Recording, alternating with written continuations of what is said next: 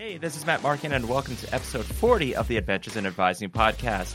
Thank you for listening in for each episode. If you don't already, subscribe to our podcast on any of your favorite podcast platforms and visit our website, adventuresinadvising.com, as well as on social media Instagram, Twitter, Facebook, and now TikTok at Advising Podcast and YouTube at Adventures in Advising.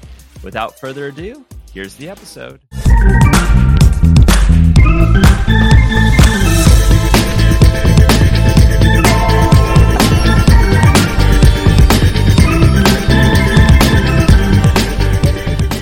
Hello and welcome to Adventures in Advising. It's our 15th episode of 2021, or 40th in total. We have a couple of fantastic guests joining us on this episode. And those two interviews are with Dr. Derek Furukawa from University of Hawaii at Manoa and Daniel Gleason from California State University Long Beach.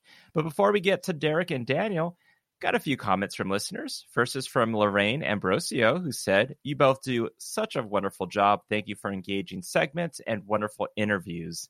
And Cheryl Hodge, who wrote, there was an episode that centered around the professionalization of academic advising that I found very helpful. I think there is this perception that advising is paper pushing, but there is a real art and science to the profession. And Ann Bingham, who wrote, I have really enjoyed the podcast. It gives a fantastic insight into advising on a global scale. Thank you so much, Lorraine, Sherilyn, and Anne. Thanks to Sarah Cook for reaching out on Twitter to let us know that she really enjoyed episode 39. Sarah also just became an NACADA member. Welcome, Sarah. So let's jump into our first interview, and that is with Dr. Derek Furukawa.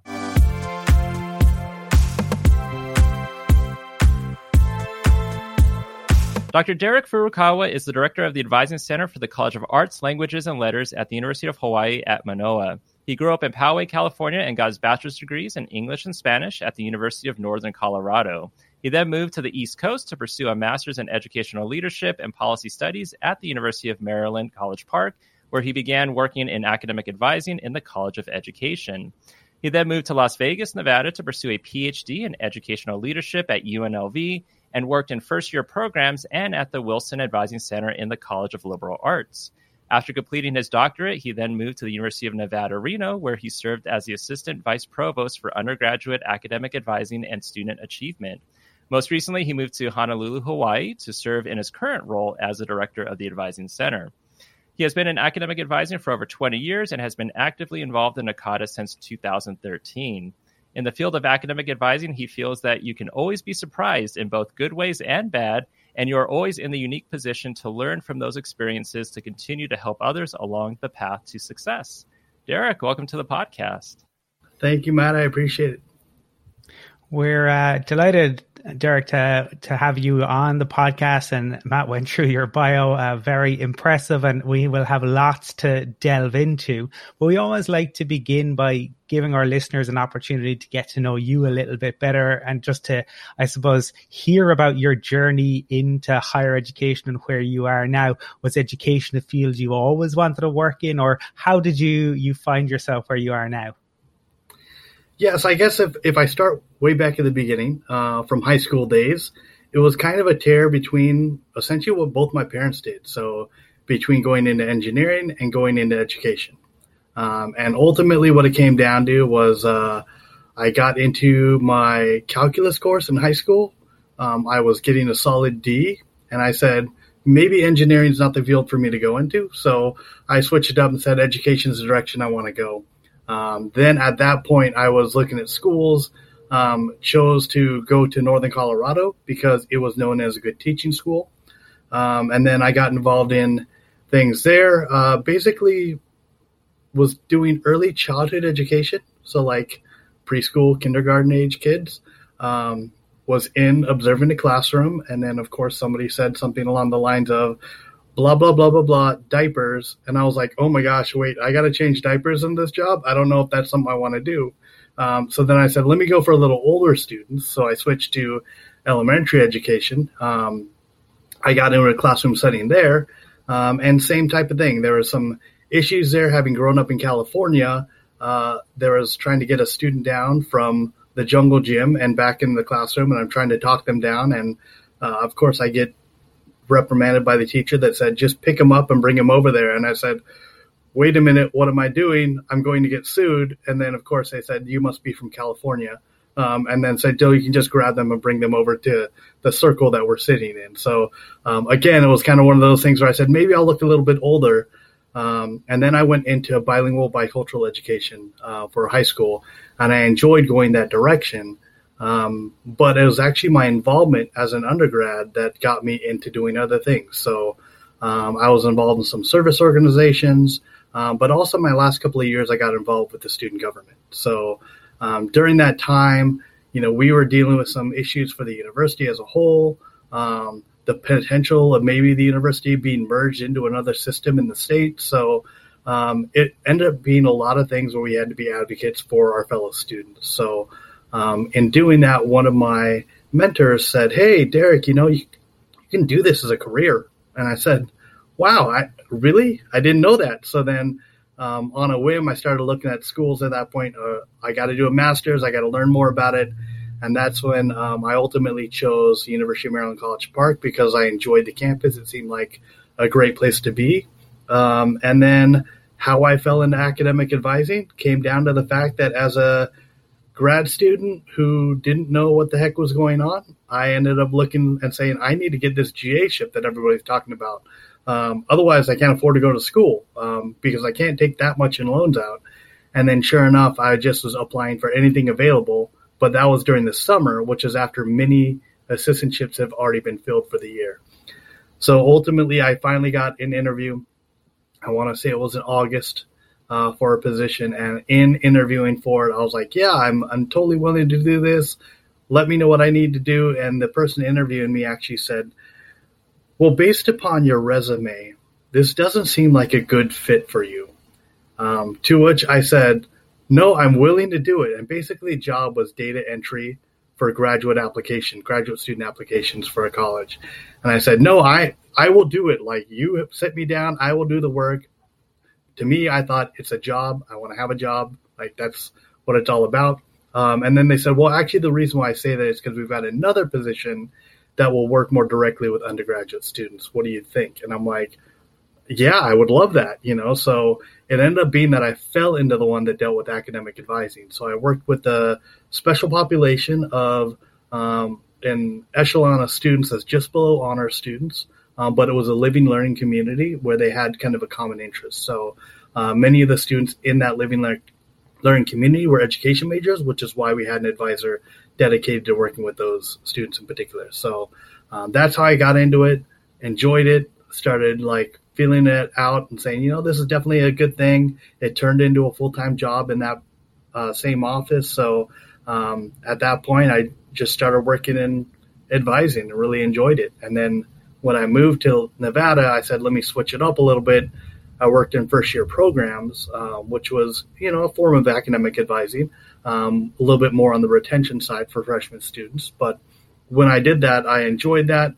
And then uh, they were like, yeah, we're cutting the office. Like, we're reorganizing, and that office is now gone. So you're out of luck. No more assistantship. So uh, then I started applying for other positions and got back into academic advising because since I was doing my doctorate, I also said, I want to be able to do a field that I'm familiar with, and I feel I have the time to be able to put towards a full time position. So then I started kicking into that to be able to um, start working in the advising area, and then really haven't turned back since then. Yeah, and I always love hearing everyone's stories, how they got into it, and especially just f- falling into, or in this case, you were applying for one position, like, hey, we actually have something else for you, and then kind of just like continued from there. And I know we'll probably get into talking about your dissertation, but I want to maybe take it further back to maybe fifth grade because I was reading some article from the Nevada today where you got interviewed and you mentioned that your fifth grade teacher also was like an inspiration to you to pursue the field of education. Could you talk more about that?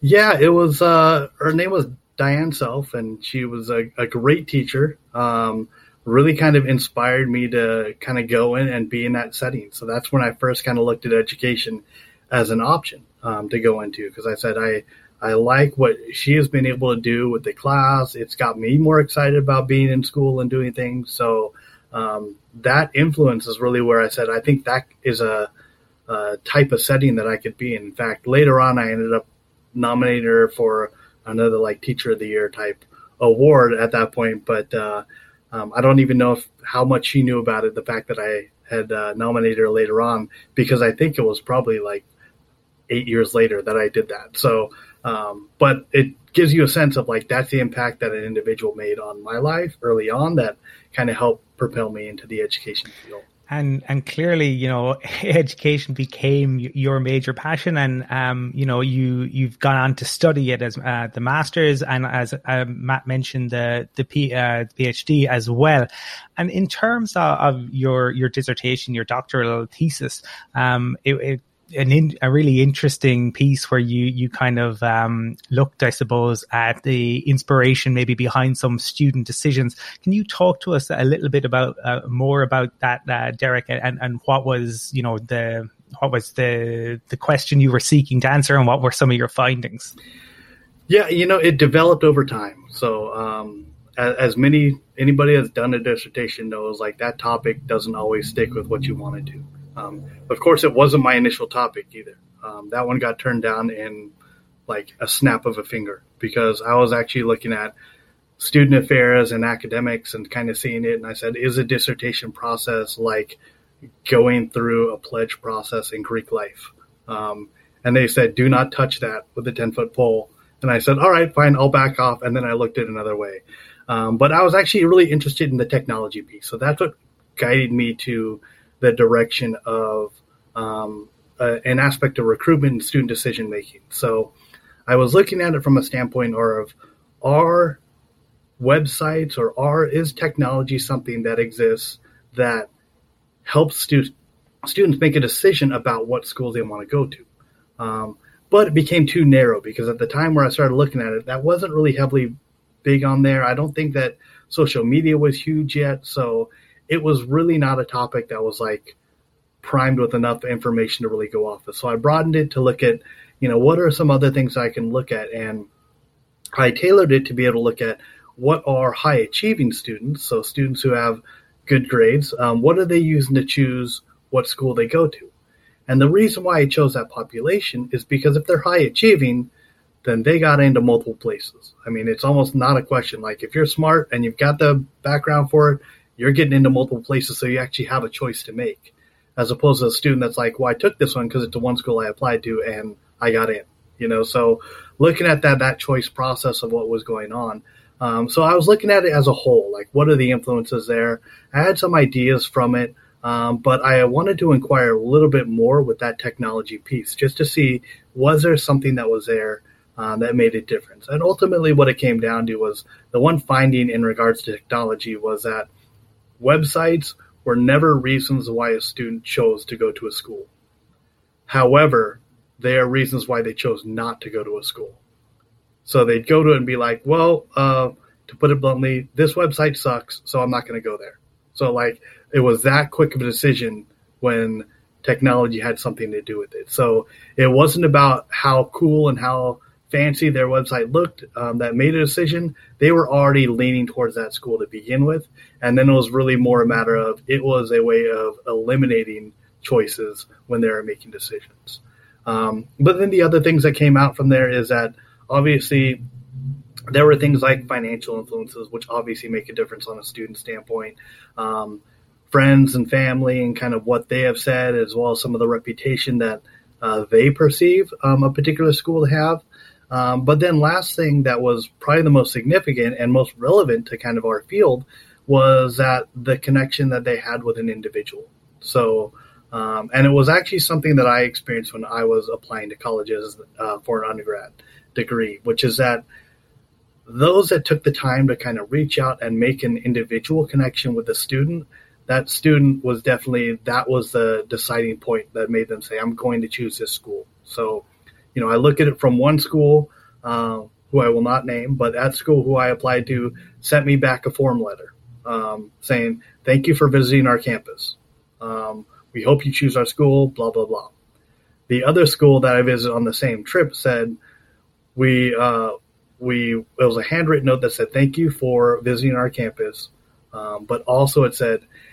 And please thank your little brother again for sitting out on the tour so another parent could sit could be a part of it. And I was like, oh my gosh, like the fact that they remember to that detail this is definitely a school that's going to care about me. So um, that was kind of one of those things that I saw, and that was consistent within how the students chose the schools they went they went to in the study was that they looked at it from a standpoint of I had a connection, and that may have been with you know a recruiting person that was there. It may have been with an academic advisor that they had met with and talked to, or somebody from the college that they um, spoke to uh, to be able to connect them and help them out in that transition. So um, that's where I kind of looked at it from a standpoint of this is why when I look at things that I do from an advisor standpoint and things I do with recruitment, it's kind of for the same reason. Like these are the connections that started early can really help a student get a good influence on kind of what is what their experience is going to entail when they get there. Stay with us. We'll be right back. Cracking the college admissions code just got easier. I'm Rebecca Gordon, your go to fictional college admissions counselor for the rich and famous. Tune into The Admissions Game Satire Edition and uncover my top secrets for surefire Ivy League admission. Ditch the old Photoshop your face onto a water polo hunk trick. We reveal all the latest loopholes. So laugh and learn with The Admissions Game wherever you podcast. Yeah, so they treated the students like students, like individuals, and not as a number. And so that's that's fascinating. It's great. Make it personable. And you know, fast forward today, and your current role right now is as the director of the Advising Center for the College of Arts, Languages, and Letters. So, for those who want to know more about University of Hawaii at Manoa, how would you describe your institution, and what does your role as director entail? So, uh, probably the first thing I like to tell people is it's not just uh, a big beach party um, at the school, which is a lot. I think a lot of perception is like you hear Hawaii, you think vacation, and it's like no, that's not the case. Um, that uh, there is a whole lot of kind of high academic activity that's being done on the campus. So um, one of the things that when they when I was looking at the school that they uh, described, which I love the description, was it was uh, you know I hear from the mainland, like, oh, it's a land grant institution. It's like, okay, I know what that is. Um, but then to hear them describe it as this is a land, sea, and space grant institution, then I was like, oh, okay, land, I understand. Sea, I understand. Wow, space, that that's really cool. So I think that that aspect of things gives you a sense of kind of what is being done um, from an academic aspect uh, of what the university has. So um, what the what the institution is like honestly, I have a hard time describing that. And my reasoning for that is because I started this position and moved here in February of 2020, which, as anybody knows, was not the best time to move into it. So I got a solid three weeks of like on campus time before we were sent home. So knowing that, I didn't haven't gotten a real good sense of kind of the culture and kind of what it's like being on campus yet. Um, but uh, what I have done through meetings and interactions with other staff. It's a very caring community, um, and the community piece of it is something that I have definitely felt uh, from the very beginning. Is it's not a matter of you know you're a student here; it's a matter of you know you're a part of the the University of Hawaii family, and I think that that little bit of a difference there as far as how that kind of is embraced and kind of looked as a community feel to it. I think that that is one of the big highlights of being here. Yeah, um, I, I, think community is something that kind of shines through in, in, in research and, and your interests. So it's good to hear that you're at, at an institution where that feels right. And it, I suppose the, the coming year, you, you'll get to spend more than, than three weeks on, on campus, fingers crossed. Um, one of the things that I think would be interesting, Derek, is because you have experience of being at a number of different institutions and uh, increasing your responsibility in your leadership roles. Um, can you we we had um, Dr. Banks Blair on the previous episode who um, you know had talked about I suppose his approach that can you talk to us a little bit about how you've approached you know changing jobs and institutions so first of all in the work of an academic advisor one of the coolest assets that I have is the fact that I've been to all those places because I have a student that says, "Oh, well, you know, I'm from Colorado," and I'm like, "Oh, cool, I did my undergrad there." Or I grew up, you know, I'm in Southern California. I'm like, well, what area? Because I grew up down there. Or they're even in Northern California, and I would say, oh, I've done recruitment out there for Nevada. Or of course, if they're in Nevada, obviously I know kind of the whole state for that matter. Uh, but even if they're coming from the East Coast, I can connect with them that way from my time in Maryland. So that little piece I think is huge to be able to have that easier connection with students. Um, I'm looking at those details. I'm seeing that. Um, I had a fun one where it was a phone appointment and it was an area code on there. And I asked, I was like, well, it looks like it's a Maryland area code. And they're like, well, what do you mean? I was like, well, I had to pay attention to make sure I wasn't confusing a Maryland area code with an LA area code because one's 310, the other one's 301. And they were like, how do you know that? And I was like, well, you know, it just from being around and seeing all that and being familiar with those areas. So I think that connection is really good from it. But the other thing is each institution is very different. So I've been able to see how different institutions do things. So every time I go to a new institution, one of the advantages is I have a lot of times where I would say, well, I can tell you three ways that it's been done before, you know, and because I've literally seen it directly, here's how they are, here's how they differ these are the pitfalls of each of them. So it does help to be able to get that as opposed to only having people that are from that institution in the conversation and only experience that one direction, um, other than what they may have heard in, say, a session that they went to on a professional development uh, uh, trip or something like that. So that piece I think is very helpful.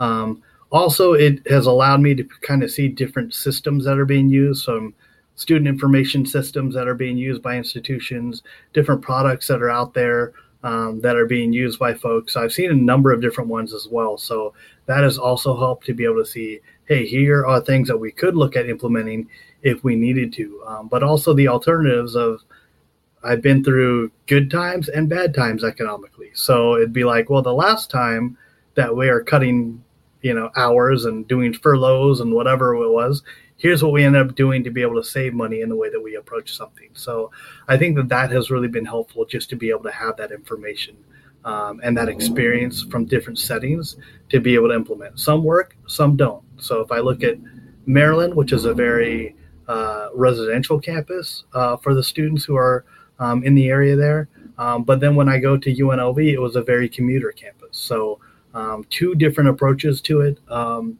so seeing those how those vary and how you know things that we did on one campus are not going to work on the next campus because it's just a different population that was there. So um, we joke about that. You know, you find little ways uh, to communicate that. Um, one of the things I've been doing a lot of is I end up having to work a lot with parents. So communicating with the parents and having to kind of resonate with them as far as um, what all that means. So I always scare them, and I'll, I'll tell this story. I tell them when I was at UNLV, the biggest uh, issue that we had on campus was PCP.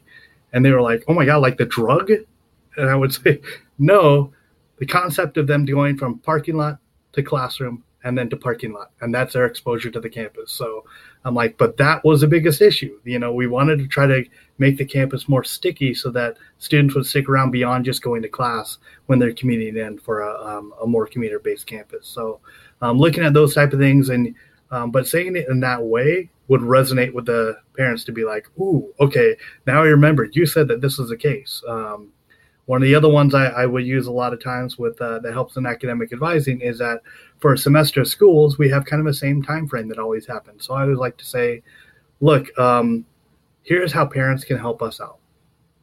When it comes to registration, your students aren't going to be used to registering early for anything because they haven't had to do that in a high school setting.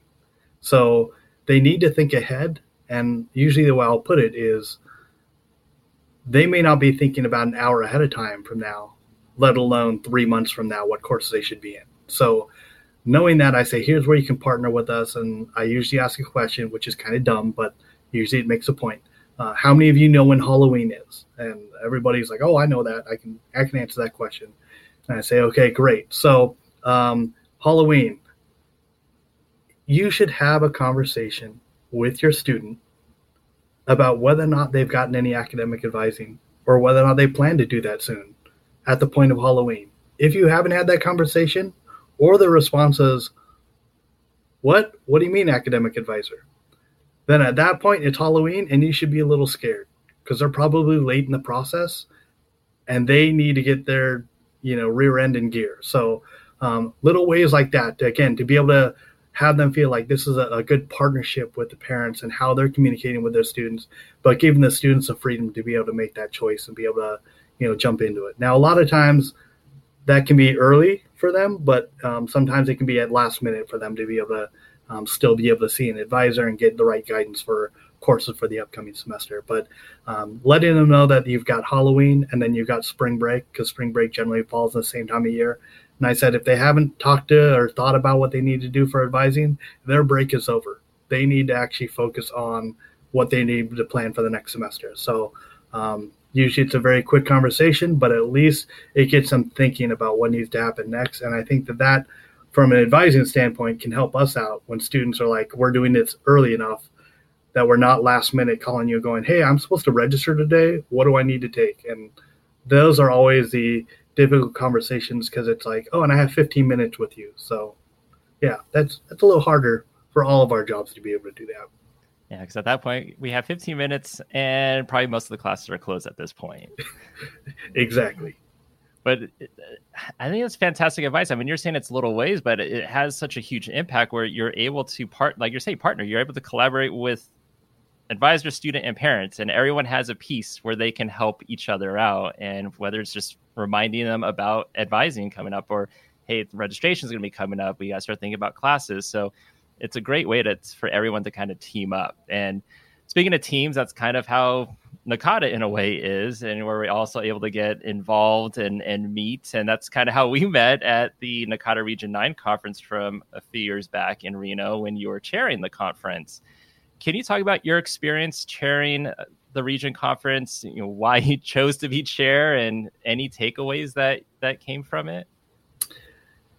Yeah, so um, it was getting to a point because I had kind of been on like a steering committee with the um, with the region as well. So I was a liaison for Nevada uh, for the state of Nevada, and um, essentially starting to look at it, it was a realization of we should probably hold this conference again. But actually, it was actually as the region started coming up with, we should have a specific like rotation of what states are hosting the regional conference, and you know that way it gets moved around a bit. It's not all like in California. Um, or, or, for that matter, in Southern California, you know, like it moves around a bit, and different folks get the opportunity to um, be involved in that. So, um, we're looking at this rotation coming around. Um, I actually had uh, run for region chair uh, previous year and didn't get it.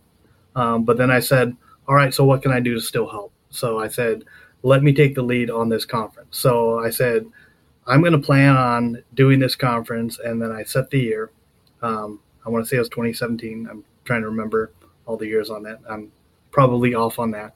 Um, but one of the other things I also was doing was I said, we haven't had a state conference um, in several years. So we were doing it every other year. I want to say we did it 2008 and then 2010.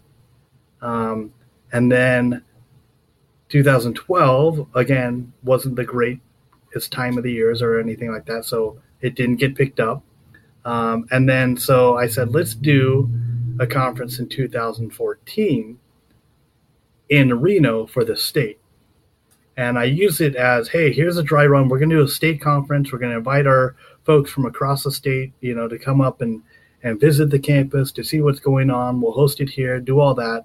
And then what ended up happening from that was that the people that I had helping out on that one then got excited and said, well, when's our next one? When are we going to do this again? And I was able to say, actually, we do have a date already set, and we're going to be hosting the regional here. So we're just going to ramp it up to a bigger scale. But it gave them a dry run to be able to kind of look at it and be like, here it is with a smaller scale, smaller number of people. So that now when we have a larger group of people, we'll be able to just take our things, scale them up, and be able to um, do what we need to. So a lot of folks that did one thing want to do the exact same thing for the next conference because they said, "This is what I know well, and I can do this." And we, you know, have contacts or or whatever within the the area. Um, and we also looked at things like how do we get uh, how do we get other people to see Reno beyond what they maybe had seen in I don't know Reno 911 or Sister Act. You know, like their only exposures to uh, the city of Reno a lot of times. So it's kind of to defy that a little bit. So we specifically partnered to make sure that we had the campus as a site for it so that they could see what was going on uh, from the campus and see that um, because that's a lot of times different than what you see for the, the rest of the area. And you've, I suppose, been involved in a number of different areas with NACADA. Um, I know another area you were involved with. You were chair of the peer advising and mentoring community. Um, I think your your photo still pops up uh, when you you click on that uh, on the NACADA website. But I know that's an area of of, in, of particular interest for you. So maybe you could talk to us about the involvement with the the community, but also for listeners who are interested in the topic, any insights or advice you can offer. Yeah, so um, I I will say I was unfortunately not able to finish that term, that two year term on it, um, uh, because I had to kind of take in some other responsibilities on my campus, and that kind of took priority. Um, but ultimately, my reasoning for that was because we had not had anything peer advising related on the University of Nevada campus. So um, knowing that, and actually partnering with um, a gentleman in the student affairs area who uh, we worked on stuff, started bringing some other ideas of, oh, here's what I've seen in other institutions.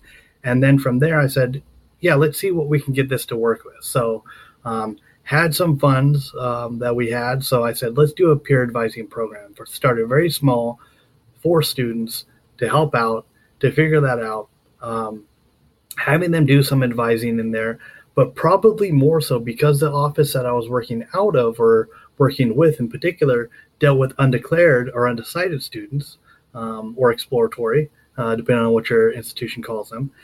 Those students, we got a lot of flack of, well, you shouldn't be recruiting into that area. So what are you going to have them do? So we looked at some of the bigger things of how do we deal with certain populations of students and doing programming for those students, so students in the residence halls, um, talking about things like hey, how to best kind of manage your time and to manage what you're doing um, from your academic standpoint to be able to be more successful.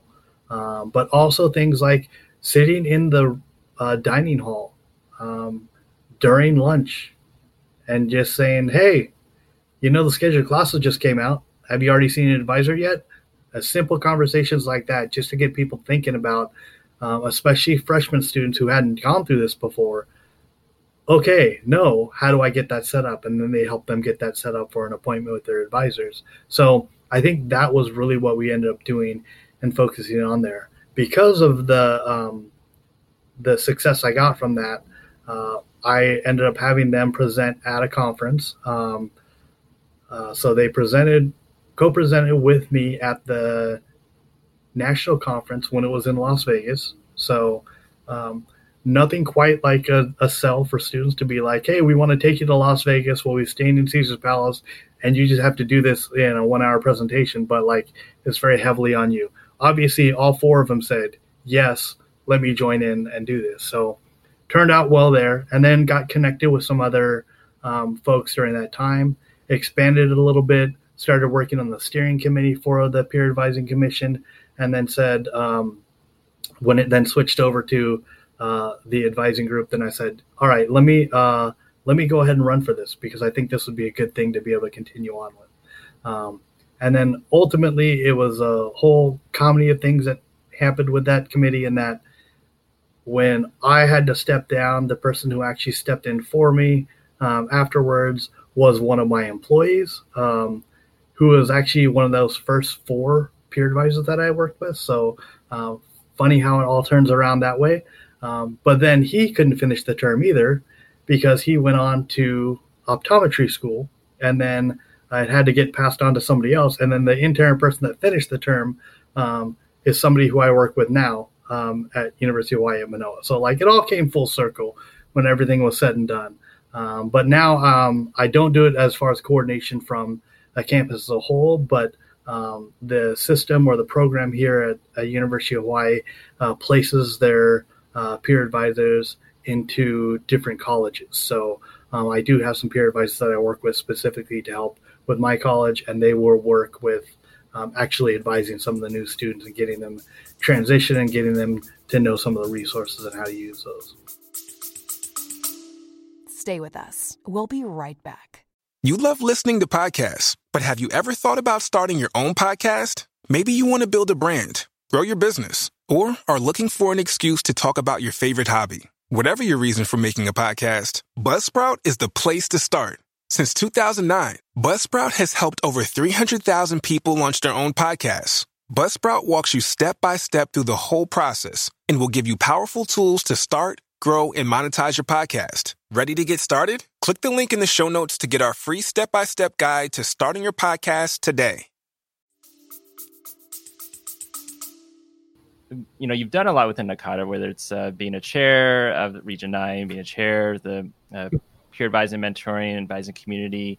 Uh, you've presented a lot at various conferences from peer advising collaboration. I think Harry Potter was one of them. Um, cultural artifacts, Gen Z leadership. I mean, you name it, you've done it. I'm interested in, in terms of let's say someone's interested in presenting at a conference, but you know, from your experience, do you have any advice that you would have for someone that just wants to try to get started with putting an idea on paper? Yeah, you know, I would like to just say you don't need to do it alone and that's what I think is daunting, especially for somebody who's a first time presenter. Um, to look at it and be like, all right, I got to come up with an idea. I got to come up with a great program. How am I actually going to do this? I don't know. I've never done it before. Partner with somebody uh, and have them help out. I've actually got a couple of groups now that I'm working with um, where all we've got is like some periodic meetings that we have and some shared documents where we're putting ideas down there and putting possible directions that we can go so that we can eventually take that and say, here's how we're going to be able to create um, a session um, or a proposal. And uh, essentially, that's a good way to do it because that way it's not 100% on you. Um, you're working with a colleague, um, and that colleague may be from your institution, it may be from another institution. Um, but either way, you're getting that ability to be able to collaborate on something so that you're bringing different aspects to it to be able to really uh, get a good sense of what's what you can present and a good perspective for people to be able to see. Because I know that going to like uh, an annual NACADA event and seeing the breadth of institutions on there, um, I worked at all public institutions. So when I look at a, a program and then I realize, oh, this is from a thousand student private university, okay, well, maybe that's not going to work for here because um, we have 2,000 students in our college alone. So, um, so our own facet of the university. So, knowing that, it's like looking at the applicability of that, but bringing different perspectives from different settings oftentimes helps you widen the range of people that you can actually work with on it. So, um, so yeah, so that's what I say. Just kind of get working with them.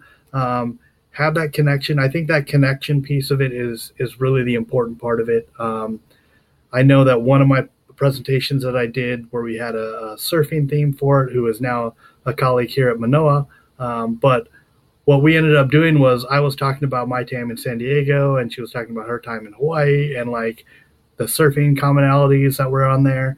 Um, but essentially, what we ended up doing was we ended up meeting at a um, advising group meeting during a conference We're connected by the chair of that um, uh, group that was there that was running the session and said, Hey, connect with these people and see what's going on. And all that ended up happening was I said, I just, I sent an email and said, I just saw a note that said I should touch base with you six months uh, from the conference. And I'm touching base now. Like, do you remember what that was about?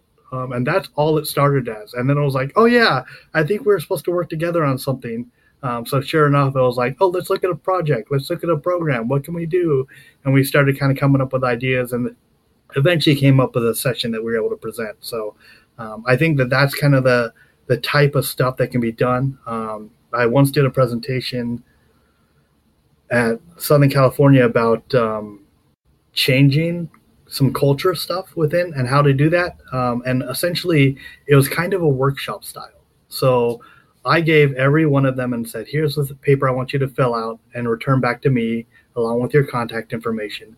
But I want you to also tell me, like, what are the things that you're looking for? What are you trying to change? What's the timeline in which that can be done? Uh, who are the stakeholders that you need to have involved in that? Um, what are the challenges that you foresee on it? Um, so we worked on that as a group, and I collected them all. And it was a lot of my work on my end after the fact. But what I ended up doing was then setting dates, and again, because it's not hard to do, just put those in my calendar to say, send emails out to these folks and said, hey, you said it was going to take six months to do that. It's your three month point. How's your progress on this? What's going on on? So it was my way of being like, I don't even know who you are. Um, or I shouldn't say that. I knew who a lot of them are, but I don't know what's going on in your situation in your campus, but let's talk about what's going on. And the hardest thing is you get inspired at a, at a conference or a session, and then you forget that, oh, I said I was going to do that. So that was my way of saying, get an inspiration in my session. I will follow up with you to be able to remind you, like, how far along have you been on this? Um, and that worked out really well. And some folks were like, actually, that got done. And other folks are like, I totally forgot, but now's a prime time for me to ask. So I'm going to go ahead and follow up now. So I think that that really explained that point of forgetting to continue on with things you're inspired to work on. Yeah, the, the utilization of, of the calendar and, and follow up proving very useful. Um, now, um, you do have a, a phenomenally impressive C- CV, and as Matt said, like you you have extensive presenting experience. And one of the things that you presented on more than a decade ago, talk about ahead of the curve, was online communities.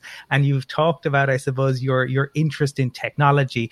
And I'm just wondering, over the the last year, especially since you you started the in the new position, you know, three weeks before you had to to move off campus, have there been learnings or or, or, or new technologies or new approaches or new thoughts that you've had in terms of the utilization of technology, Derek? Yeah, you know, I think that uh, probably what has helped is, um, and, and a lot of folks have seen this before. Um, you get into an office and, you know, you have maybe assume a leadership role from the beginning. And then in that case, you are ready and roaring to like make changes and adopt new things and get things going. Um, but you always have some people that are lagging behind on it and are like, uh, I don't know, we've never done that before. Like um, the whole naysayer aspect of things. So I think that one thing that for me helped out really well coming here um, and hitting a pandemic was it forced us to be like, hey, these technology things that we haven't done, guess what? We have to do them. Like there is no choice now. We have to get them implemented. So it ended up working out well to be able to implement those new things. Um, and they've all kind of helped overall, even to the extent that I'm sure we're seeing a lot, and, and you will probably have seen it as well. Um, folks that are looking at it going, why do we need to go back to the way that we did it before? Because it seems to be working fine as it is right now.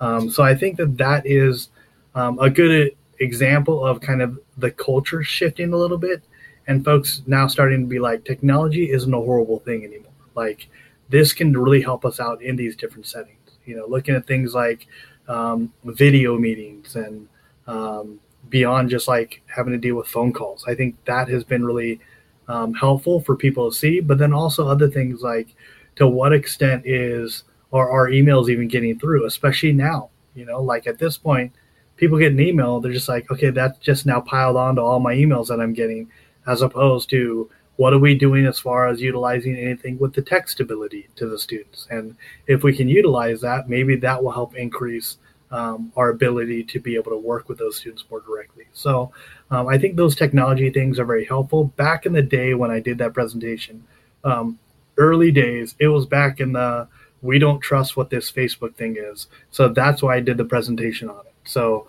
um, and when I did that, the focus was really looking at actually some of the policy stuff that went around it, which is I said, what are the policies that you have if you're creating this Facebook group? Who can post the answers on there? Is it the right people posting? Is a student telling another student wrong information? So, like, who's policing? Who's the authority within here? Um, what's going on? What responsibility do you have if somebody has something on their individual Facebook page? Are you responsible at all about reporting that? Technically, no, because you shouldn't be going into that profile anyways to see it. But it was kind of that same thing of like what exists, what are your responsibilities? And I think that's what people who didn't want to adopt that way looked at it and said, I don't want to step foot in it because there's so much more maintenance that I need to do if we're going to continue that. So that's what I had presented on. Gosh, yeah, uh, I guess it was over a decade ago. So I want to say maybe 2008 that I presented that. Um, so it's been a while looking at that, but yeah, it's it's developed. Things have been adopted more Um, but even on that, I'd look at it and say, well, you know, like if somebody was like, oh, let's do Facebook, I would say, uh, is that the right method to actually reach to our students these days? And then if they say, I don't know why, what are they using? Then I'd say, well, let's bring in some of our students because I'll tell you we're not using that. Or we keep that to make our family happy um, and to make sure mom and dad know that they can contact me in a way. But that's pretty much it. So knowing that it's kind of a matter of how things have shifted, you know, having to be able to adapt to those things. Um, and then, uh, like I said, it's getting more and more uh, likely that people are uh, able to adapt to it and uh, integrate technologies into uh, their advising practices. Yeah, it's all about adapting and like yeah, because life is always changing. The technologies we use are always changing. And I guess as we wind down with, with this interview, um, as many institutions are looking at being on campus for fall or uh, returning back in some form of in person instruction, how are things looking at your institution? So uh, they are, we're getting people back on there. We technically soft opened the campus um, on uh, beginning of June. And when I say soft opened, I mean we removed the big giant sign that said campus is closed. Um, so that was our soft opening. So like now it didn't deter people from going there, um, but it didn't invite people to go there. Uh, as we kind of transition right now, um, a lot of our administrative staff, the people that are running offices on a day-to-day basis, um, they are in. Um, basically, it was asked that starting July, we want to make sure that offices are reopening um, and not solely online, um, especially those offices where the only way to interact with them was really through uh, visiting their office. So those have been adjusted on there. And then starting August here, uh, coming up, then we're going to open up and have everybody reporting back. And then, of course, the 16th of August is a week before our class will begin, so we expect everything there to be kind of fully 100% open um, and ready to go there as we start receiving students in to be able to move into campus. So um, those things are there. Uh, there's still a lot of online stuff still lingering. Um, that's been helpful for some students that are looking for the online aspect of things. Um, so we haven't abandoned it completely, but at the same time, um, it's still bringing back the kind of in-person stuff that's there certainly wish you the the best of luck as you navigate the uh, the full return to to campus um, and I suppose dealing with you know so, some of the the hybrid stuff that will still exist. And Derek I mean you've provided loads of, of insights and, and you're clearly so knowledgeable and passionate about uh, you know education. For our listeners who might want to to get in touch with you um, you know I've heard something you've said that really resonated and and want to reach out is there a way for them them to do that? Yeah, um, they can just, uh, I guess, shoot me an email, and that's fine. So it's dtfuruk um, at hawaii.edu. Perfect. Well, uh, I, I, I, certainly uh, have learned a lot from our, our chat and uh, want to, to wish you all the best for the upcoming academic year. And uh, just to say thank you for taking the time to join myself and Matt today. Thank you, Colin and Matt.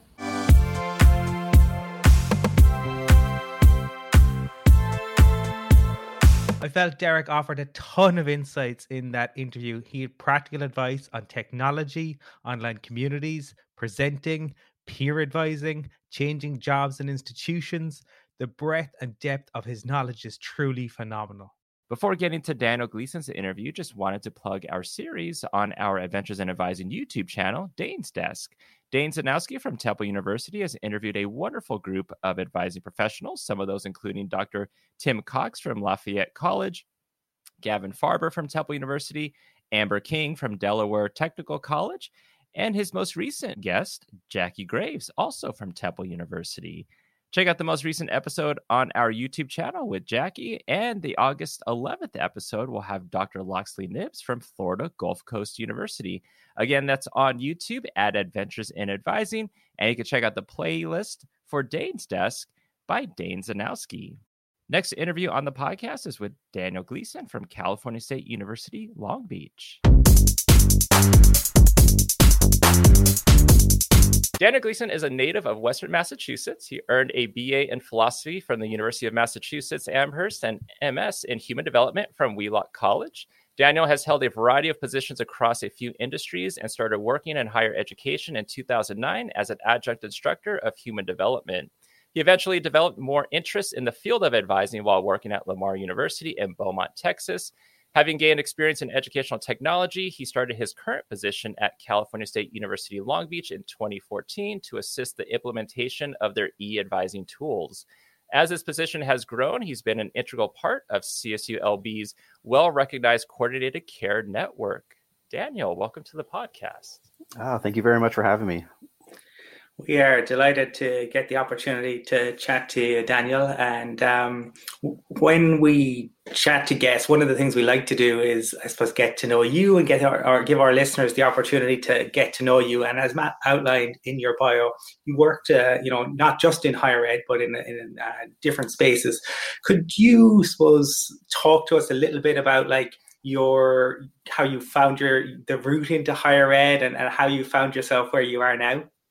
Yeah, absolutely. So the I think one of the interesting things about my career trajectory is that I started in the very early beginning of education, um, and I was a preschool teacher.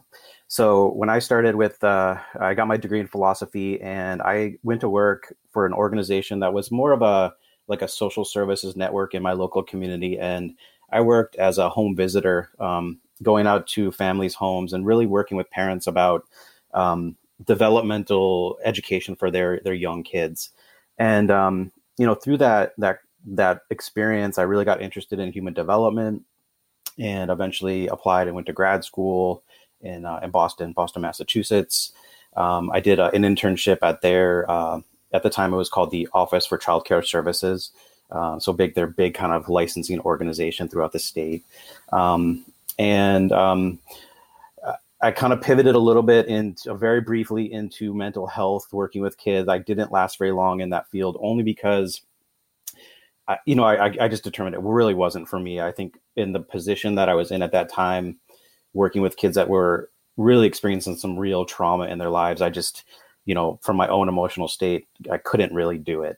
Um, so I ended up, um, you know, in uh, I, I, made another pivot at that point I mean, this is, you know, obviously I'm talking here and we're talking, you know, years of time, but, um, you know, I made another pivot and I started working at uh, uh, a large uh, yoga and meditation center in Western Massachusetts. Uh, it's called the Kripalu Center for Yoga and Meditation.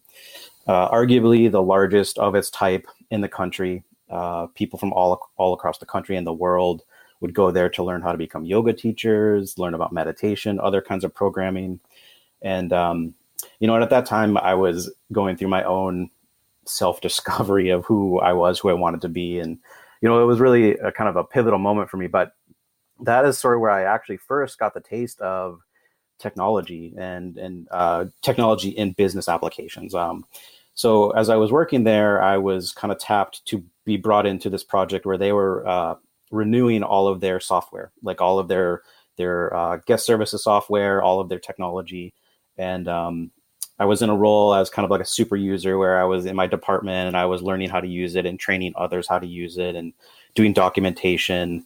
Um, you know, and I, I, had like another job as part of that too. But um, but that's kind of where I first really got into that technology bug. And uh, as I was there for a couple of years, um, you know, life took me to California for the first time, and that was I think at about uh, I want to say that was like 2007. Um, and uh, I ended up uh, meeting a woman, and I got married uh, shortly after that. Um, kind of this whirlwind romance, but um, but yeah, so that's that's how I first ended up in California.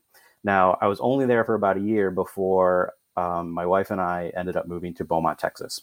And in Beaumont, Texas, is where I really started working in higher ed. Now, the interesting thing about this is that the the organization I worked for, the institution was a SUNY institution. It was uh, Empire State College, which is part of the State University of New York, you know, their system. And I was just doing adjunct um, adjunct teaching, human development. I also had a I got in a full time job in the local area with a small educational publishing company. And so uh, again, some technology focused there, um, creating uh, educational materials for um, like elementary school, middle school for you know for their standardized testing and so forth. And um, at that time, it was like the 2000 2010, 2011 era. Um, and you know the economy was crashing at that time. It was you know it was a really bad time for our economy, and uh, the company I was working for uh, there was a layoff basically, and I was part of that. Um, so my wife was working at that university, Lamar University. She's an instructor. We're a faculty member there, and I had applied to a bunch of jobs, and I ended up getting a job working with the learning communities at that institution. So there was a few different learning communities and um, it wasn't really very established at the time but uh, you know i was able to convince them that i would be good for the job and so uh, they hired me um, and yeah i started that position and so i was you know working uh, coordinating these learning communities and working with like student um, student mentors um, but then i was part of that job i was doing advising for the students in the learning community. And i think that really was maybe that was the first yeah that was maybe my first exposure to like real pure advising. Um, and yeah i really i loved it. I loved working with uh, students at that age um, and you know kind of seeing looking back at my own experience of being a college student and kind of knowing what i did right what i did wrong and kind of being able to be like you know it's your life but you know from my experience there's a couple pathways you could take and here's my recommendation. You know that kind of like type of you know mentorship or advising.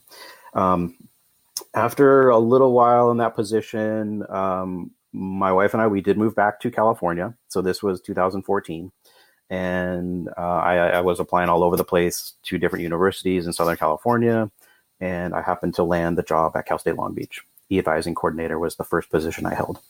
Um, so Dewan Jackson, who I know was a guest on your podcast before, uh, was my supervisor, and she she hired me. Um, and so, you know, in those early days, um, 2014, Cal State Long Beach had, you know, about I think a year prior, Cal State Long Beach had applied for a few grants for for new e-advising systems, and those e-advising systems I mean, this was like the wild, wild west of that kind of stuff. I mean, it you know, it wasn't as widespread as as it is now, and so um, it was all very new. And I was I was learning. They were, you know, everyone was learning at the same time, basically. Um, but we, you know, over you know a few years, we we built out our our structure and. Um, you know, and things developed from there. I mean, EAB, right? We're we're all kind of familiar with EAB. Um, they they their product has changed over the years you know from 2014 to present and you know through those changes um, you know I, have been in a pretty interesting role to to to facilitate that to help implement that um, uh, about i'd say about two years ago i did kind of change my job a little bit and i became more focused on the project management because originally in that that e-advising coordinator role, I was doing active advising. Like I was meeting with students regularly and also working with the e-advising systems and you know some colleagues as well. But um, you know, after a few years, um, the project management um, really kind of took over for me, like as far as interest. And not that I lost interest in advising. I think I see myself, even though I don't directly advise, you know, as much or even you know at all these days. Um, I feel like what I do is facilitating the, you know, in a lot of ways, helping facilitate the act of advising and supporting it through the coordinated care network, through different kinds of initiatives, progress reports, data analytics. Um, so even though I'm not on the ground, I'm in the community. Um, I train all the advisors, and I also do the policy training um, for you know our academic policy. So I'm very much in that world. Um, it's just it's a little bit of a different look for me these days and uh, yeah, that's that's kind of where I'm at right now. Yeah, so I definitely we're gonna have a lot to talk about with data analytics, kind of maybe the progression of your job, uh, starting at Long Beach as the advising coordinator to um, your title now, and what you do with, the with the program management. But for those that may not know too much about Cal State Long Beach, they probably have heard about CSULB, but how would you describe um, Cal State Long Beach and even maybe even going into like the advising structure? Are you in a decentralized, centralized advising? Yeah, so Cal State Long Beach is, I don't know if we're the largest of the system. I think we might be. I don't know. Fullerton and us, I think we kind of trade off one year, they're bigger, one year, we're bigger. But I think you know, Cal State Long Beach is one of the larger campuses. Um, it is very close to the chancellor's office uh, in Long Beach, and so I think that proximity. I don't. I don't know if we would be considered the flagship. I don't, you know, and I don't feel that way necessarily, but like, you know, I think the proximity there is that kind of relationship with the CEO, and um, you know, just having that kind of partnership. Um, we are a decentralized uh, advising structure, so there are college advising centers as well as the University Center for Undergraduate Advising, which is my home office, the, the UCUA, University Center for Undergraduate Advising. Um, there's also uh, some other kind of supplemental, um, like EOP, the Educational Opportunity Program, the TRIO programs have their their advising uh, unit. So we have some colleges have faculty advisors, so there's some mixed model going on where like advising center, but also faculty advisors for when you get later on into your academics. Um, you know, the university, um, diverse. Um, you know, I think uh, again uh, a lot of engagement with students, faculty, staff. Um, yeah, it's a really. I mean, I'm happy to be there. It's a really interesting uh, place to be, um, and I think what I like about it is we're we are always trying to push the envelope um, you know, for for different kinds of initiatives on the e-advising front for sure, but also in other areas as well. So, um, yeah, I kind of like that. I like kind of being on that cutting edge as much as we can be. Daniel, you mentioned um, earlier that uh, you were hired by Dwan Jackson and uh, that she was a guest all the way back on episode 13, exploring pathways to leadership. She was fantastic, some really great insights into leadership. But I suppose interested in, in hearing, you know, from you in terms of what what it was like to, to work with Dwan and, and maybe what you learned from her. Absolutely. Um, I mean, Dwan Jackson is, I mean, arguably one of the most um, amazing facilitators of advising um, that I've met, um, and I don't even know if that's the best way to put it. Um, I mean, she, I mean, she was a role model for me, for one, um, and you know, she always provided me with enough room to do what I needed to do, but also enough guidance to not mess it up, you know, or not like blow it up, right? I mean, she, you know, she was always there when I had any kind of crisis, not you know crisis. You know, we're talking about a crisis in a very very low scale kind of a way here, but any sort of um, you know issues that came up or you know just questions that I had, and so she was just always very approachable. Um, I mean, over the years, her and I we developed a really good working relationship, and I would say a friendship too. You know, I mean, we um, you know we became you know close.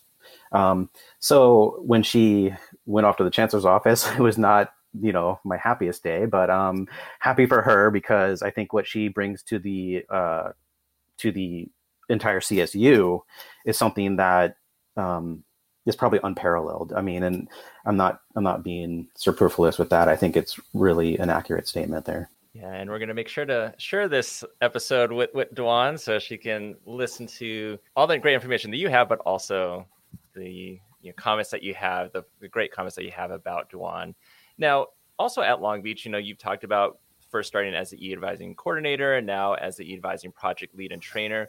Can you talk about like kind of that progression in terms of like when you started, kind of what your role entailed as the coordinator and how advising was incorporated to that into your role now? Yeah, so in that in the in the in the beginning with the as the e-advising coordinator, um, the the idea behind that position was that um, you know whoever was in that position would be would be working as an advisor on the ground so that they could really intimately know how the tools work right? So you're using it every day and you're seeing like how it works or how it doesn't work. And then the then taking that information and then going back to our leadership team and you know the kind of the implementation team at the time and saying to them like you know it's working great this way not really working great this way. I think maybe we need to add a add a category or we need to we need to include this other data that maybe is not there. Um, and so you know for the first couple years that's that's a lot of what i did is i would um, I, you know i was doing uh, working using the tools doing training training others on how to use them um, creating all the documentation and all that kind of stuff and then working with um, that larger team to really you know uh, hone in on the system. And as we implemented new new bells and whistles or new functionality um, we did we always did that very intentionally um, you know always at a pace that felt you know okay you know at a pace that wasn't like over overwhelming. I mean it, it may it may have been overwhelming at times but i think in retrospect it was it was it was all well timed so um our leadership changed a little bit over those years, and so um, uh, Lynn Mahoney uh, was our, uh, I guess I don't, I'm not exactly sure what her position was at the time. They, I, I mean, the exact you know title of her position, but um, she was um, she was she was in a very important role um, with the implementation of e-advising. I mean, she was one of the two people that brought it to the campus. So Lynn Mahoney who now is the president of San Francisco State University, and Tom Enders, who is another um, incredible individual who was, you know, pretty fairly well known in the CSU. Um, you know, between those two, they really brought the whole movement, I think, to the CSU.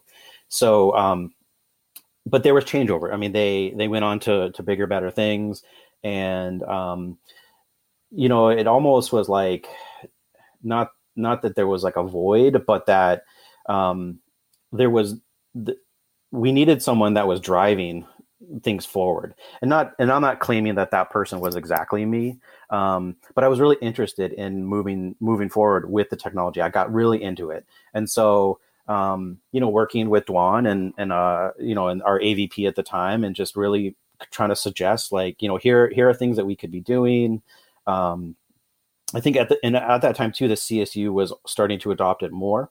Um, other campuses were, so we were there was more of a little bit of a community going on, and um, yeah, and I mean eventually, um, you know, my role just kind of changed into that more of a project management, and and this I think really did.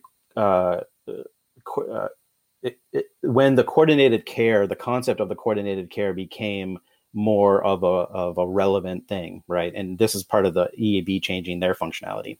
They acquired GradesFirst, and um, that that brought in appointment scheduling into that platform. Um, and then their their coordinated care with care units and alerts and cases, um, progress reports became part of it, um, and so yeah, I think that's really where I just I don't know if I like. I mean, I just kind of stepped into that role, or I mean, I I, I wanted it to happen, so I kind of I advocated for myself to make that happen for myself. I guess is the best way to put it. Um, but I had the support. I mean, Dwan was supportive of that, and um, there really wasn't anyone on campus that I guess either wanted to do it or that was in a position to do it because there are other responsibilities, and so I, I ended up there, and I I'm, i mean I'm, I'm thrilled. You know, I love doing it yeah, we can hear the the interest in, in the passion, which is fantastic. I suppose for you know we probably have listeners who are very familiar with e-advising and e-advising tools. For listeners who might not be as familiar, can you talk to us, I suppose, a little bit about like what what you mean when you talk about a, a uh, e-advising tools and how you go about using them um, in in your role and at the institution. Yeah, it's a really good question because I think, and that term e-advising tools has changed over time. Um, I think when we talk about it right now, we kind of talk about it in maybe two or three different areas. So the first and maybe the biggest is the EAB tool. So the core, their SS, SSC Navigate, the the Smart Guidance, um, the, uh, different campuses may call it something different, but EAB, the company, and then SSC Navigate, I think, is there. like that's the tool.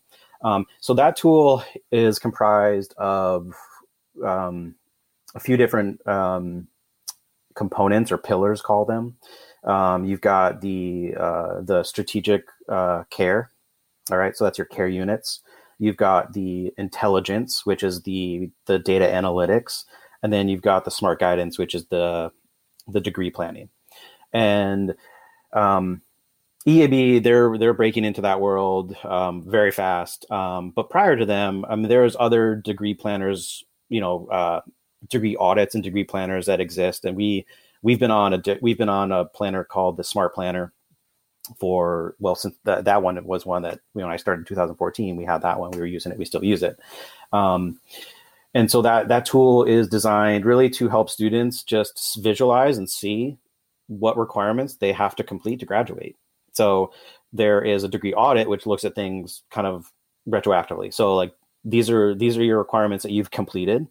It, I mean, it also does tell you what's left, but the degree planner gives a student kind of like a a semester by semester breakdown of you know this is what's left. So it includes major requirements, GEs, electives if necessary, and um, it you know that tool really I think by design is meant to eliminate the anxiety students have about when am I going to graduate or what should I take next semester.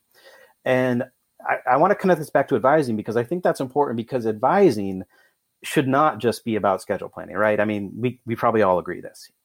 Um, so having a tool like a, a degree planner gives you that space to have other conversations. You don't have to have your, your entire meeting, you know, 15, 30 minutes does not have to be about what classes to take. It can be about what are you interested in? What, what are you struggling with? You know, how can I help you? Right. Those kinds of really important advising topics can take precedence over the you need to take course A, B, and C. You know what I mean? Um, so, so there's that.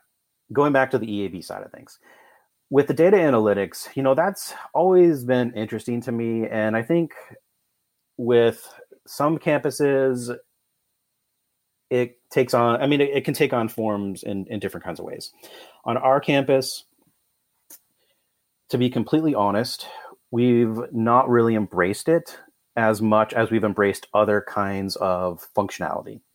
And I think it's hard when you when you work. I mean, with in academia, with um, with something with data analytics, I think it's hard for people to really accept what it's doing. Right? I mean, it's taking it's taking data, numbers, figures, factors, and it's generating a potential outcome.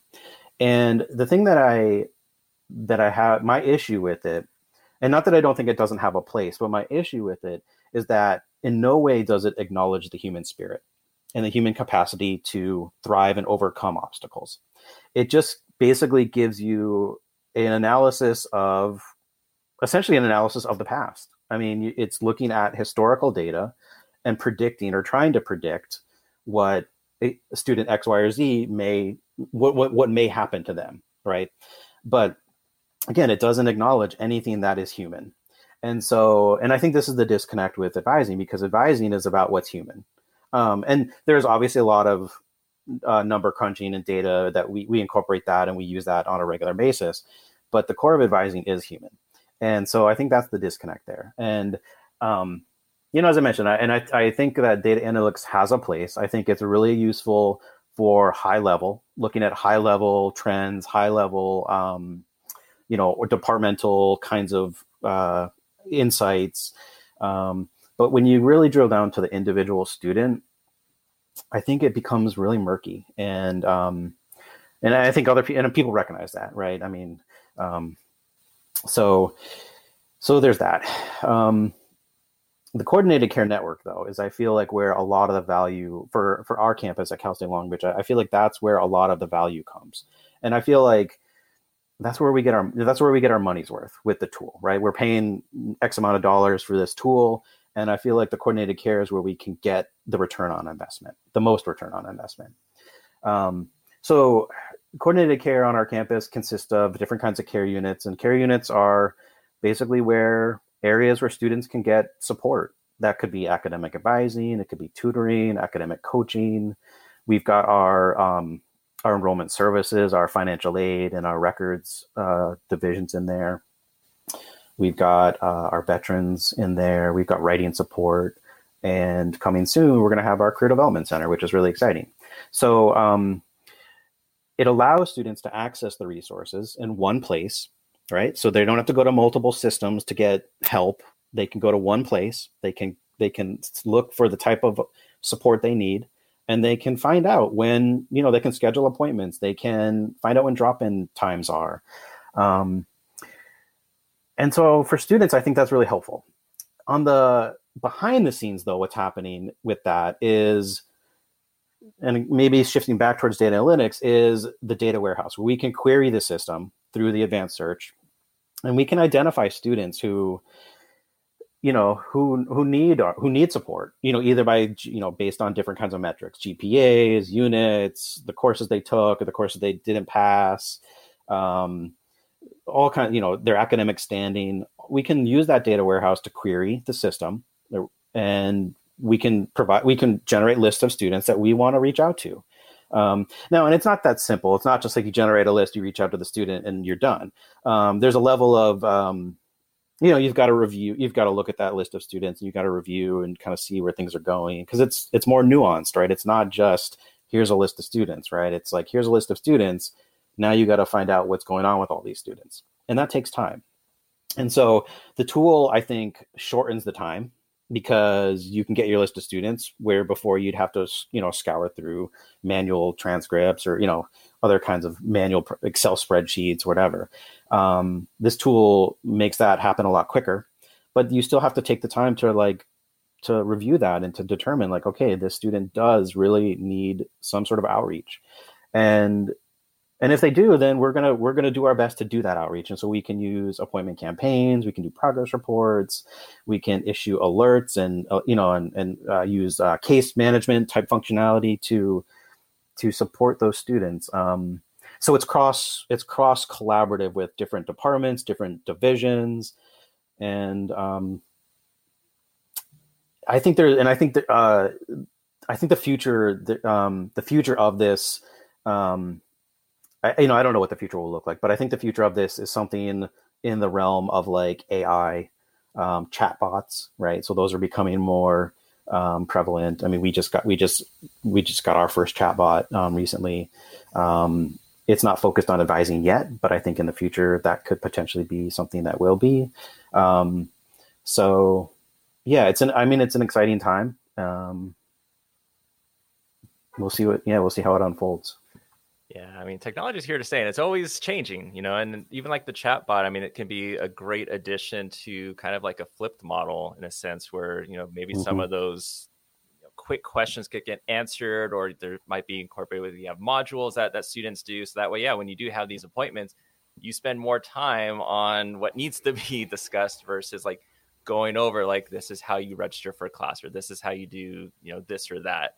Uh, but I do like that you talked about how advising yeah it's the human spirit you know yes we have these e-advising tools we have the data analytics but it's all meant to help support advising and not replace um, advising or the actual person meeting with the student and but long beach has always kind of been ahead of the game and i think um, in one of the I think it was one of the interviews that you, Dwan, I think Dr. Uh, Carrie Johnson were on with uh, CSU Long Beach as Beach TV uh, Dr. Johnson had talked about how um, CSU Long Beach leads the way in the CSU, and and this is at 2019. I would imagine it's kind of still the same, um, and that was in the top 10 in the country with high tech usage. And over this last over a year, you know, we've had the pandemic. How has you know technology or e-advising tools I guess helped or has anything changed during this time prior to the pandemic, during the pandemic, or even looking after the pandemic? Yeah, I think I mean the pandemic changed everything, right? I mean, I, and that's cliche to say at this point because we're we're still in it, really. Um, but I think for for let's say advising or for academia for Cal State Long Beach, um, it really forced us to look at um, how we can how we can really reach students in a virtual space. Um, and so, I mean, in those in those early weeks and months, uh, you know, back in March and April of 2020, um, I mean, I was, I was, we brought our tutoring centers all uh, online. So our tutoring centers were, they operated, but students could not schedule their own appointments. It was, they could go in, they could make an appointment through someone, you know, face to face or all that, but they weren't allowed to go online and schedule. So pretty quickly, and I mean, the semester was at the end point there, but um, but we for over the summer we prepared so that when we came back in the fall of 2020 that students would be able to schedule their their tutoring appointments online. And so that was a big thing that we did. And i mean we weren't really planning on doing it that way um, but the pandemic forced us to make that change faster than we had anticipated. Um, we also brought in um, different kinds of uh, alerts um, you know that we could uh, use for like case management. Um, we brought in our financial aid and our records into the system so that students again could access those um, more easily through through our we call it Beach Connect on our campus through Beach Connect. Um, and I just think in general, um, you know, utilizing utilizing some of the advanced search features to again, as I was talking about a, a few moments ago about like the data warehouse and querying that so that you can identify the students that are off track. Um, I think that that happened on a more robust kind of level. And um, what I think I've seen is we had a lot more, we had more touch points with students in terms of like behind the scenes. So like we were like doing a lot more of like reviewing student records and making sure that students were on track and only really trying to meet with those students that like were absolutely necessary. Now, if a student you know, if a student came to us and they needed to meet with us, of course, like that meeting will happen. But I think we were I think before when we were on campus, you know, it was easier to meet with students. Um, well, and now that I say this, the pandemic has shown it's actually easier to meet with students virtually. I mean, that's actually the truth.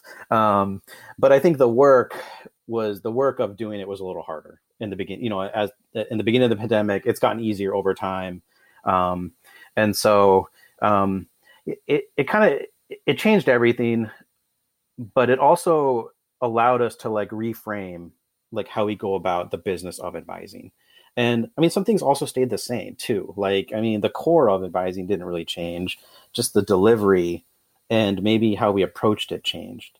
So, um, I mean, yeah, like, I mean, I like to say we're on the cutting edge and I like to say that we were, you know, in the top. Um, I mean, I think it's true to a certain extent, but it's, I mean, it's not really a competition either. I mean, um, especially with the CSU, I think, I mean, we have a really great community in the CSU. And I mean, there are folks that, I mean, colleagues of mine, I mean, Matt, yourself, and, and other folks, um, you know, across the state that um, have come up with some really great, great ideas about advising and e-advising. And so, um, I love, I love that. I love hearing from other people, and I've always been really keen on self-reflection. And I, I mean, I'm never the one to think we can't do it better. You know, like we can always do something better. We can always think about things differently. And I would never shy away from that. So I think the pandemic kind of brought that out too in a lot of ways. Yeah, continuous improvement is, is definitely a, a good thing to, to strive for. And Daniel, I'm thinking about like what you were talking about in terms of the touch points for students. And the way I suppose in which students utilize institutions, they don't see maybe the internal divisions that we see between advising student affairs. And, and you gave a presentation, um, Blurred Lines, Academic Advising Means Career Counseling. Um, I suppose I, I, think that was kind of utilizing again kind of advising tools and um, kind of technology. Just interested, I suppose, in um, you know in, in terms of that, like, do you do you see like from learnings from the pandemic is some is that something that could be further built upon in in do, do you think given what you guys have done in in terms of uh, at the, at the institution with advising and kind of uh, career counseling? Yes i think you know with yeah with any large organization where you have different departments and different divisions there is a level of call it like territorialism, right? Like we do this, you do that. Um, even though we all have the same goal, we all have the same place, our mission is the same. You know, and not I hate the term silo, but it's like that's kind of what it is. Like you've got people in different areas, they do their thing, you do yours. I feel at Cal State Long Beach, I mean, we we do the best we can to to break that down, to to be cross departmental and functional. And I think the example that you gave about the career counseling is a great one because at our campus, and this is different than other places, but at our campus, career counseling lives in student affairs and advising lives in academic affairs. And so, how do you reconcile those two? I mean, we're both there to do, I mean, we do different jobs. We're there to do, to support each other, right? And so, I think it's interesting because I, I had worked I had been working with this group for years, and just I wanted to like I wanted first for them. I wanted you guys, to, you know, I want you career counselors to use this tool just for student information. Like there's a lot of data here. You can put notes in here. Whatever you put in there, we can see it. So we know like what you're talking about with students. And they were not I mean they were very receptive. So it's not like it was barriers that way, but it was like they had their own system, right? They had their own tool. They use a tool called CareerLink and and that was their tool and the students made their appointments there and they had their job postings there and i mean so to kind of bridge that um, you know i really had to to convince them and show them that the benefit here is first of all the student right if the student has access to the services in one place they might be more likely to utilize those services and so I tried to, you know, over time, I just I met with them and we we talked about different things and uh, and I, I would say actually the tipping point was when we started doing referrals through EA through Beach Connect. So if an advisor wanted to refer a student to the Career Development Center, they could do that through Beach Connect. They could set an alert. It would go to someone in the Career Development Center who would receive it, and it opened a case. And then the Career Development Center would reach out to that student you know, say, hey, come and make an appointment with us. And hopefully the student would do that, go in there. Um, but um, and if they did, we would be able to know. We would we would say we would the case the case would be closed, and so we would know that referral was successful. Because before you would make a referral, you would say go to the career development center. You never knew. You never knew if they made it there, right? And so the ability to track those those referrals I think was the tipping point because I think then the folks on the career development side they started to see the value of having the students in using the tool and having the students in the same place. And you know and eventually you know they they agreed that they would they would come on to to our you know not our side but they would come on to to beach connect. And allow students to make appointments through their system and it was you know to their credit i mean it was I mean, for them, it, it's it's change management. I mean, they're they've got to. I mean, now they're essentially managing two systems because their previous system. I mean, it did it does things that that Beach Connect EAB doesn't do, right? The cre- the career relate the the employer relation side of things, right? So we had to reconcile that. Um, but I think anytime, and I think this is where technology is really fascinating because it really does allow you to cut through divisions. Like it's not it, it's not like you do this, I do that. It's we can all do the same stuff in the same pond, right? You know, and so um, it's just like it's a medium. It's a it's a conduit almost, you know.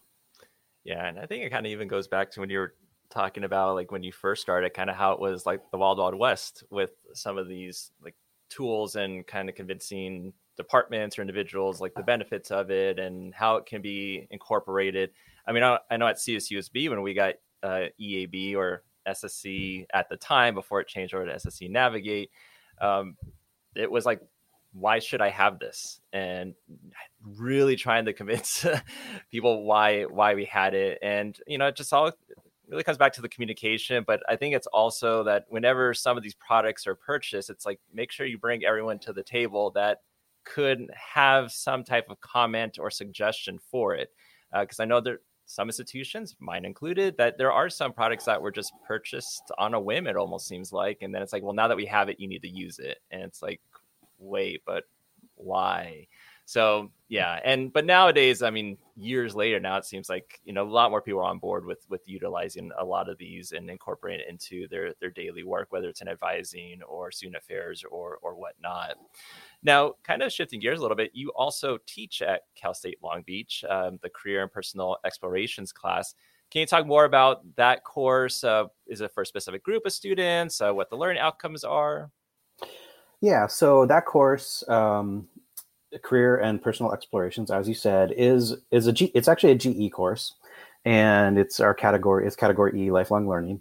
Um, and that course, it is it's in the College of Education, um, and we, uh, the University Center for Undergraduate Advising has partnered with the um, that uh, the ASEC department, the Advanced Studies of Education and Counseling. Um, we've partnered with them, and uh, a few. This has been probably, I think, I want to say four years, uh, four years going here. We partnered with them to have some sections for undeclared students and um, myself and some colleagues of mine, we've had the the ability to teach this course.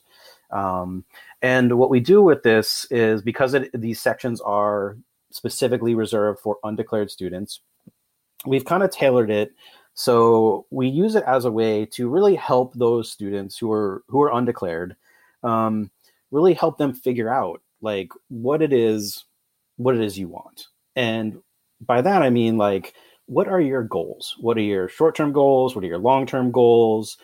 And then once you kind of establish those kind of like high level things, then let's kind of dr- let's take that down and let's drill down into okay, these these are the steps that you might need to take to get there.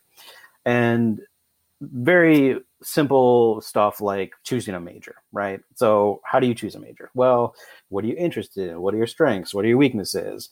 Um, what kind of a um, what what kind of a career do you want would inform your major but also you should understand that a lot of times your major does not equal your career right i'm a philosophy major i mean i feel like i use my training every day but i'm certainly not a philosopher right?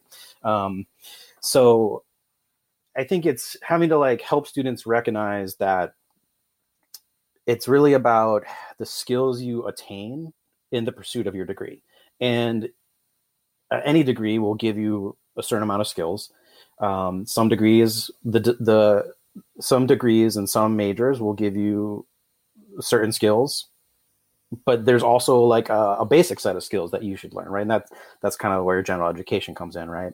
Um, so so the course we we we designed it so that we we kind of work through that process with these students, and um, you know, I I mean, I love I love that opportunity because, and especially now because I am not doing as much advising, and so I, I it gives me the opportunity to really have that contact with students, which is something I really I do love it, um, and so so that that kind of fills that that that, that void for me right now.